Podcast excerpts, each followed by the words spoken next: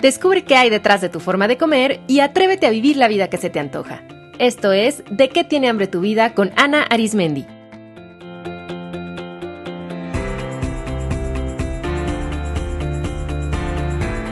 Este es el episodio 121, Trastorno Afectivo Estacional.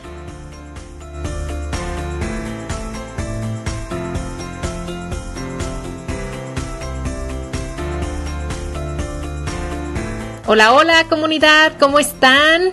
Espero que este audio los encuentre muy bien. Yo soy Ana Arismendi, especialista en psicología de la alimentación.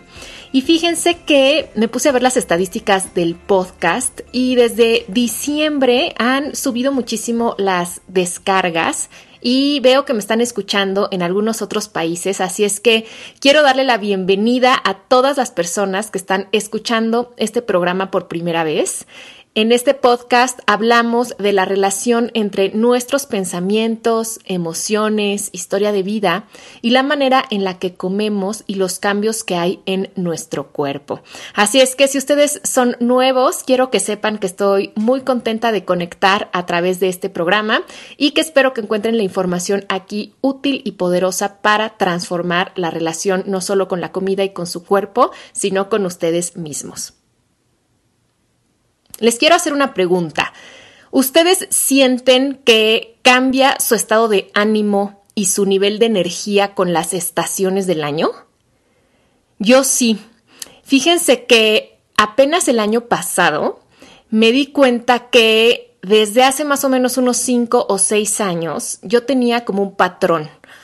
A inicios de año en enero, febrero, como que caí en una depresión que me sumía en apatía, tenía muy baja energía, mucho sueño, como que no podía arrancar bien el año, tenía que hacer como una es, un esfuerzo extra, ¿no? Como para hacer mis cosas, hasta marzo, abril, que al contrario, o sea, mi nivel de energía sube mucho mi concentración, mi enfoque, mi alegría, como que vuelvo a ser yo de cierta forma y todo comienza a fluir. Entonces, apenas el año pasado noté este patrón que se había estado repitiendo y me percaté que muy probablemente estaba experimentando algo que se llama trastorno afectivo estacional, que es un tipo de depresión que ocurre muy marcadamente en el otoño-invierno y que desaparece conforme inicia la primavera. Entonces, este, en este episodio quiero platicarles sobre este trastorno porque quizá hay muchas personas que lo están experimentando y no entienden bien qué les sucede. Este año, ya que yo sabía que muy probablemente eh, en los últimos años he estado enfrentando este trastorno afectivo estacional, pues hice algo diferente. Me empecé a preparar y he llevado a cabo una serie de estrategias que les quiero compartir que me han ayudado a sentirme mucho mejor durante esta época y hacerle frente a esta condición. Entonces, vamos a comenzar definiendo bien en qué consiste el trastorno afectivo estacional, al que también se le llama tristeza de invierno o depresión invernal o winter blues. Entonces, como ya les mencioné, este es un tipo de depresión que aparece en otoño-invierno y desaparece en primavera-verano. Esto es muy importante entenderlo para no confundirla con otros tipos de depresión. O sea, en este caso es una depresión que digamos viene y se va sin que haya ocurrido un suceso desencadenante. O sea, no es que de pronto te quedaste sin trabajo o se murió un familiar cercano. O sea, no hay algún suceso que, que lo explique y tampoco que hayamos tenido cambios fuertes en nuestro estilo de vida, en nuestra alimentación o en nuestra salud, sino que simplemente llega en otoño, se agudiza en invierno y desaparece en primavera-verano. De hecho, eso es lo que yo noté primero, o sea, este patrón de caer en depresión, sobre todo inicios de año, enero, febrero, y después tener así como un comeback, ¿no? Una resucitación para la segunda mitad del primer semestre y sentirme ya full y con todo en ya en primavera y verano. Entonces, yo al principio el año pasado que me di cuenta que no era nada más del que, que, lo estaba sintiendo ese año, sino que en realidad eso me había pasado ya los últimos como cinco o seis años. Yo al principio creí que podía ser un tema hormonal, entonces me hice chequeos de perfil hormonal femenino, tiroideo, eh, en general, no la química sanguínea y nada de eso. O sea, todo estaba normal. Y entonces analizando bien, me di cuenta que no era algo ligado a mis ciclos hormonales, sino muy, muy marcado con las estaciones. Entonces, el factor estacional es la clave para poder identificar el winter blues. Los síntomas del trastorno afectivo estacional son los siguientes, a ver si se identifican con algunos. Baja energía, sentir una apatía generalizada, o sea, perder interés en actividades que generalmente se disfrutan. Yo, por ejemplo, les comparto que sí siento como en esta época tengo que hacer un esfuerzo extra o me cuesta más trabajo hacer cosas que en general me encantan, como dar consulta, eh, como incluso grabar el podcast, como dar mis talleres, o sea, siento hasta como aplanamiento, ¿no? Eh, mucha somnolencia, sentir sueño todo el día, dificultad para concentrarse, disminución del apetito sexual, sentir un cansancio físico en el cuerpo y también la sensación de pensar y hacer todo como muy lento. Em, otro también síntoma es tener antojos por alimentos de sabor dulce y por harinas, entonces piensen en panecillos, chocolate caliente, galletas. Y obviamente esto puede repercutir en un aumento de peso. También otro síntoma es sentir tristeza, irritabilidad, desesperanza, incapacidad o inutilidad, sentir culpa. El aislamiento social también es una característica, y eso también es algo que siento, o sea, cero se me antoja en esta época, así que, ay, vamos a una fiesta o vamos con mucha gente, al contrario, como que eh, quiero estar sola, quiero estar en mi casa. Y una, una característica más es tener pensamientos catastróficos, o sea, estar pensando que todo va a salir mal, que no hacemos nada bien, que no se va a poder, que nada nos sale, y además como eso se junta con esta sensación de apatía y de de verdad sentir mucho cansancio y como pesadez, el, sentirnos como letárgicos, lentos, pues entonces es no estoy avanzando, ¿qué me pasa? Si yo sé lo que quiero este año y como que no puedo avanzar. Entonces, es importante que ustedes vean si se identifican con alguno de estos síntomas, pero sobre todo si lo sienten como que aparentemente sin una causa, decir, a ver, pues en mi vida las cosas están más o menos bien, estoy comiendo como siempre, estoy haciendo ejercicio, ¿y por qué me siento de esta manera? ¿no? Y también observen si es algo que pueden notar que es como un patrón que se repite siempre en esta estación del año.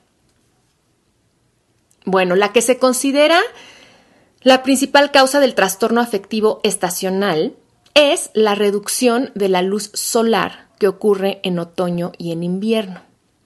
Fíjense, acuérdense que nuestro cuerpo se rige a través de ciclos que están conectados con los ciclos de la naturaleza, de nuestro planeta, de nuestro sistema solar. Entonces, la disminución de la luz solar provoca un desequilibrio en nuestro ciclo circadiano. Y eso conduce a una disminución en la secreción de serotonina, lo cual afecta nuestro estado de ánimo y hace que nos sintamos apáticos e irritables y también afecta nuestro apetito. Nos hace sentir más hambrientos y con antojos de sabores dulces y de harinas. Además, este desequilibrio circadiano hace que se aumente la producción de melatonina y, la melatonina es una hormona que en niveles normales nos ayuda a conciliar el sueño, pero que en exceso nos hace sentir lentos, somnolientos, letárgicos. La falta de luz solar, además, puede causar una deficiencia de vitamina D.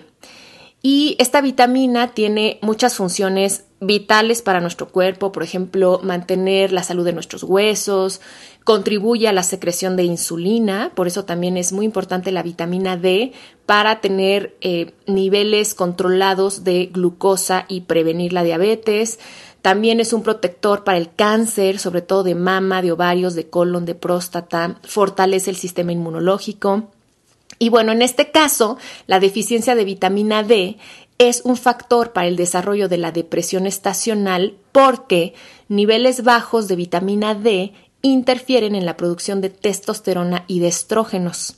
lo que causa desbalances hormonales que pueden, que pueden eh, reflejarse en ansiedad, depresión, problemas de sueño y, síntomas premenstruales más agudos.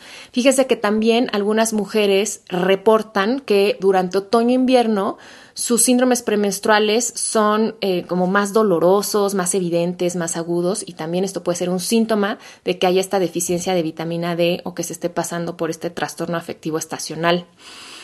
Em, también la deficiencia en vitamina D afecta nuestra capacidad para concentrarnos, para retener información y para tomar decisiones. Entonces, bueno, eh, los factores de riesgo para desarrollar trastorno afectivo estacional son el primero, ser mujer, porque los trastornos depresivos en general se manifiestan mucho más en mujeres y en este caso no es la excepción. La otra, tener entre 20 y 40 años, porque es la ventana donde generalmente se presenta este trastorno tener antecedentes familiares, o sea que sus padres o abuelas o tías también eh, tengan trastorno afectivo estacional. Tener ustedes antecedentes de algún otro tipo de depresión. Si ustedes en algún momento eh, vivieron depresión mayor o depresión postparto, hay más probabilidad que desarrollen este trastorno. O también si ustedes tienen diagnosticado trastorno bipolar, también es probable que em, presenten trastorno afectivo estacional. Otro también factor de riesgo es vivir lejos del Ecuador, o sea, es más frecuente que esto se presente en personas que viven pues más cerca de los polos norte o sur, porque ahí hay menos cantidad de luz en otoño y en invierno, aunque las personas que vivimos en zonas geográficas con bastante luz, como yo aquí en México, también lo podemos presentar. O sea, se teoriza que quizá ciertas personas tengan una sensibilidad mayor en la glándula pineal a los cambios en la luz y por eso, aunque vivan en zonas que en general tengan bastante luz, los cambios incluso sutiles los detectan y les afectan. Entonces, eh, Espero que les quede ahora un poco más claro de qué se trata este trastorno afectivo estacional, cuáles son los síntomas y cuáles pueden ser los factores de riesgo. Y pues ahora vamos con el ¿y qué hacemos, Ana? ¿No? Entonces, una muy buena noticia es que el tratamiento para esta depresión invernal consiste en su mayoría de estrategias que no involucran medicamentos, sino cambios en nuestro estilo de vida los medicamentos yo les diría que sería como el último recurso, pero antes prueben lo siguiente porque eh, todas estas estrategias que les voy a compartir son muy, muy efectivas para manejarlo. La primera es usar fototerapia. La fototerapia o la terapia de luz es el primer tratamiento que se busca cuando hay trastorno afectivo estacional y lo que se hace es que se utilizan lámparas especiales o también llamadas cajas de luz que permiten la exposición a una luz brillante similar a la luz solar que regula nuestro ciclo circadiano y producción hormonal de manera natural. Esto es especialmente útil para las personas que por condiciones climáticas definitivamente no hay manera que puedan salir a tomar el sol o que están encerradas en habitaciones sin ventanas y con muy poca luz o porque la cantidad de sol es muy insuficiente donde viven. Entonces, lo que se recomienda es exponerse a las cajas de luz entre 15 y 30 minutos por la mañana todos los días. Em, yo he notado beneficios en tan solo una semana, pero es muy importante ser constante y hacerlo todos los días sin falta. Y aquí yo les recomiendo muchísimo que consulten a un profesional que use fototerapia para que les ayude a encontrar su dosis perfecta de luz. Porque algunas personas el, uso de estas lámparas, si como que se pasan de su dosis, digamos, puede causarles dolor de cabeza o cierta irritación en los ojos. Y también mucho cuidado porque no hagan fototerapia después de las 2 de la tarde, porque entonces puede inhibir el sueño. Entonces siempre en las mañanas. También en cuanto a este tratamiento con fototerapia, sirve mucho utilizar un reloj alarma que simule el amanecer. Estos relojes lo que hacen es que van iluminando su habitación poco a poco para ayudarle literalmente a su cerebro a despertar. Entonces es una forma natural y más orgánica de ir activándonos por la mañana y además también mucho más amable, ¿no? Que despertarnos con el bip, así nada amable de las alarmas y luego todo a oscuras. Además son lámparas en general que tienen un diseño muy bonito, entonces también eso les puede ayudar. Les voy a dejar ejemplos de cajas de luz y de simuladores de amanecer en las notas de este episodio para que los chequen. En segundo lugar, cuiden la calidad de su sueño. Es muy importante que mantengan un horario fijo para dormir, ni se desvelen demasiado, ni se queden en la cama en la mañana como si fueran teenagers. o sea, es especialmente importante que también remuevan todas las lucecitas de su recámara y eviten la exposición a pantallas al menos una hora antes de dormir porque afectan el ciclo circadiano, en especial el funcionamiento de la glándula pineal y la secreción de melatonina. La tercera estrategia es aumentar sus niveles de vitamina D. La mejor forma de fomentar la producción de esta vitamina es tomando el sol. Así que si lo pueden hacer, tomen el sol de 10 a 20 minutos diarios entre las 10 de la mañana y las 3 de la tarde. Yo que tengo la fortuna de vivir en el centro de México, donde tenemos bastante luz en invierno, pues estoy tratando de estar como lagartija todos los días de 11.45 a 12.05 más o menos y me ha servido mucho. Entonces, bueno, busquen espacios para hacerlo y también es importante que consuman alimentos ricos en vitamina D, como los pescados tipo salmón, atún, sardinas, trucha, anguila. Los huevos también son una muy buena fuente tomar diariamente aceite de hígado de bacalao o aceite de krill son buenísimas opciones también. Y las únicas fuentes vegetales de vitamina D son los hongos, como los portobelos, los shiitake. Entonces, e, estos hongos contienen esteroles vegetales que convierten la luz ultravioleta en vitamina D. Entonces, esa también es una buena opción. Y como la vitamina D es liposoluble, es importante que consuman suficiente grasa en la alimentación. Así es que también incluyan diariamente mantequilla orgánica, ghee, aceite de coco, aceite de oliva extra virgen, nueces, semillas y aguacate. También eh, yo sugiero que tomen complementos de vitamina D3 Em, lo ideal sería que antes de tomar complementos, porque los complementos tampoco hay que tomarlos nada más porque sí, o la dosis que nosotros creamos que está bien, es mejor que se realicen una prueba de sangre donde se puede ver cómo están sus niveles de vitamina D y si realmente tienen una deficiencia. Lo más probable es que si tienen síntomas de trastorno afectivo estacional y si pasan poco tiempo al aire libre y en el contacto con la luz o viven en lugares donde de plano no hay luz o están muy encerrados, lo más, lo más probable es que tengan deficiencia de vitamina D.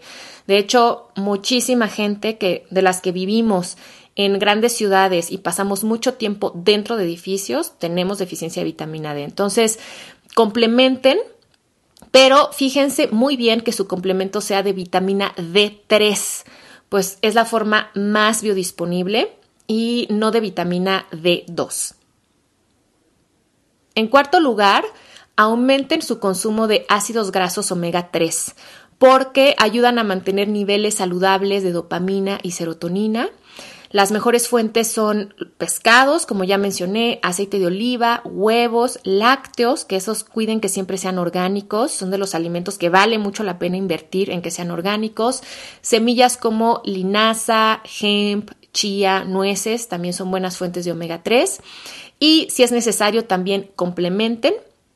Como les decía, el aceite de krill y el aceite de hígado de bacalao son grandes opciones porque son ricos en vitamina D, son ricos en omega 3 y son fuentes altamente biodisponibles.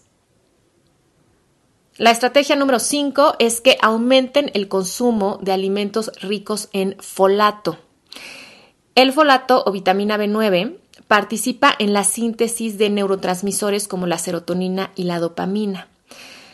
Estudios han demostrado que una deficiencia de folato está presente en pacientes diagnosticados con depresión. Entonces, para aumentar el consumo de esta vitamina, incluyan diariamente en su alimentación hojas verdes, como por ejemplo las espinacas, las acelgas, los berros, arúgula, eh, kale, las legumbres, los que son los frijoles, las lentejas, la familia de los crucíferos, que son col o repollo, coles de Bruselas, brócoli, coliflor, rábanos.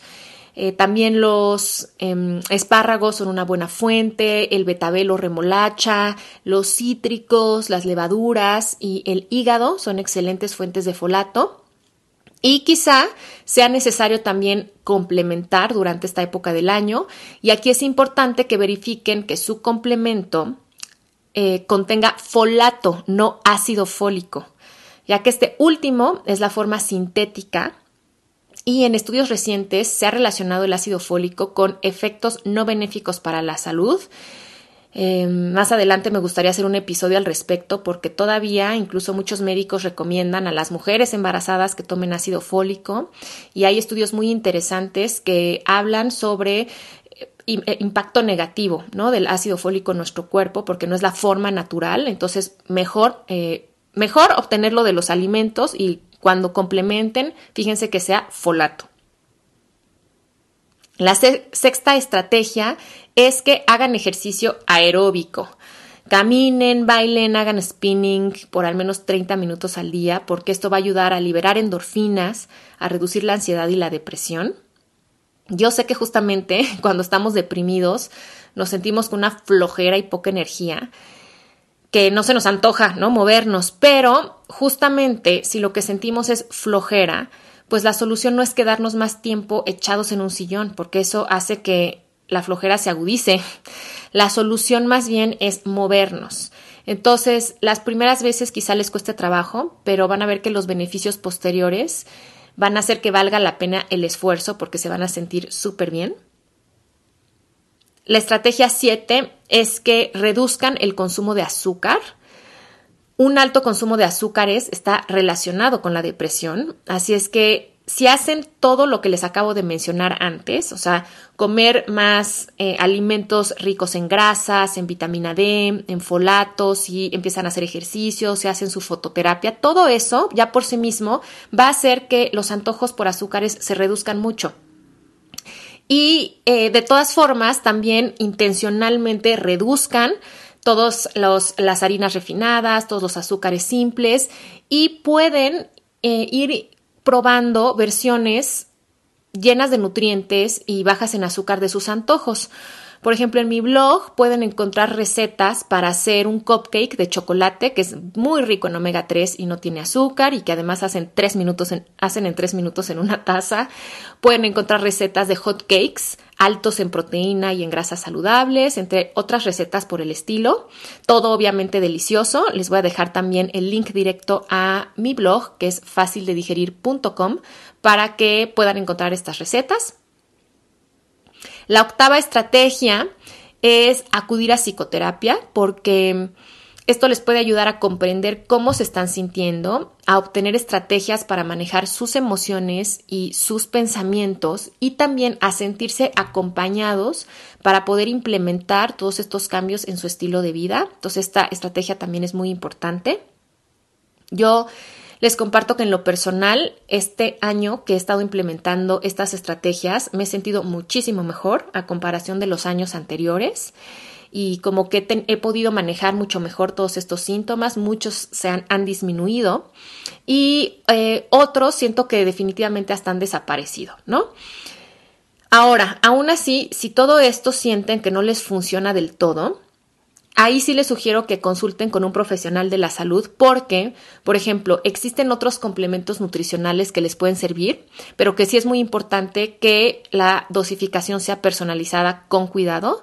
Por ejemplo, esos eh, dos complementos que les pueden servir son triptófano y el otro que se llama eh, S-adenosil metionina, que es, lo pueden ver en los complementos como SAM-E ¿no? SAM-E. Y ambos también eh, pueden funcionar mucho en casos de depresión, pero ahí sí mm, cuidado con la dosis porque hay que encontrar la dosis correcta, porque también eh, puede estar contraindicada si se toma junto con otros medicamentos, ¿no? Y quizá sea necesario también que consulten a un psiquiatra para verificar cómo están funcionando sus hormonas, que no haya otro problema neurológico o porque quizá necesiten algún medicamento psiquiátrico que siempre por recomendación y acompañamiento de un buen psiquiatra em, pues es recomendable, ¿no? Y si lo necesitan, adelante, háganlo. Pero sí les sugiero que digamos que antes del chocho, ¿no? Prueben estos cambios en su estilo de vida porque creo que la mayoría de las personas eh, trabajando con su alimentación, con ciertos hábitos, con terapia de luz, pueden eh, lograr bastante bien ayudar a su cuerpo a que se rebalancee. Em, algo también que les quiero decir es que este tipo de depresión es serio, o sea, no es solo una flojera invernal, ¿no? Es realmente un desajuste biológico que si no se atiende puede progresar a una depresión mayor. Así que no se queden con los brazos cruzados. Si notan en ustedes mismos o en alguna persona querida estos síntomas, comiencen a implementar estas, estrategias cuanto antes y si, si observas en ustedes o en alguna otra persona que alguno de estos síntomas empieza a ser agudo, grave, que empieza realmente a afectar la calidad de vida de las personas, mucho cuidado y busquen ayuda, porque si hay, por ejemplo, mucho aislamiento social, si de plano la persona no es nada más que se sienta apática, sino que de plano no se para de la cama, si hay, si empieza a tener por esto problemas en la escuela o el trabajo, porque no se concentra, porque no recuerda las cosas, o, eh, o empieza a faltar mucho, si empieza a haber abuso de sustancias, por ejemplo, hay personas que empiezan a tomar eh, a veces pastillas para dormir o que empiezan a, automedicarse con alcohol, entonces mucho ojo con eso, o si empiezan a haber pensamientos o conductas suicidas, pues de inmediato em, es urgente que busquen el apoyo psiquiátrico y psicoterapéutico. Muy bien, pues me encantaría saber quién más anda con el Winter Blues y si prueban estas estrategias, también platíquenme cómo, cómo les han funcionado, si les han servido. Y quiero decirles también que no se desesperen. Yo sé que de pronto sentir que nuestro cuerpo no está funcionando como siempre puede causar mucha preocupación y puede causar también incluso hasta mucho miedo, ¿no? De decir qué me está pasando. Yo, yo sentía como que mm, en esta época de cierta forma dejaba de ser yo, o sea, porque, ¿por qué de pronto estoy tan lenta? ¿Por qué de pronto se me olvidan cosas? Y sobre todo lo que les decía en un principio, o sea, ¿por qué si no hay un evento desencadenante o yo siento que no he cambiado nada, ¿por qué de pronto no me siento bien? Entonces acuérdense que todo tiene solución y que no es normal sentirse mal en estas fechas. Entonces, si tienen estos síntomas, escúchenlos y ayúdenle a su querido cuerpo-mente a rebalancearse. Espero que este programa les haya sido útil y los invito a apoyar este podcast compartiéndolo con otras personas y suscribiéndose en la plataforma en la que lo escuchen, ya sea en iTunes, iBox, SoundCloud o YouTube. Y también quisiera conocer qué piensan, qué quieren escuchar, así que escríbanme por redes sociales o mándenme un mail a info arroba de tiene hambre tu vida Siempre me da mucho gusto estar en contacto y conocerlos. Les dejo un abrazo con muchísimo cariño y nos escuchamos en el próximo episodio.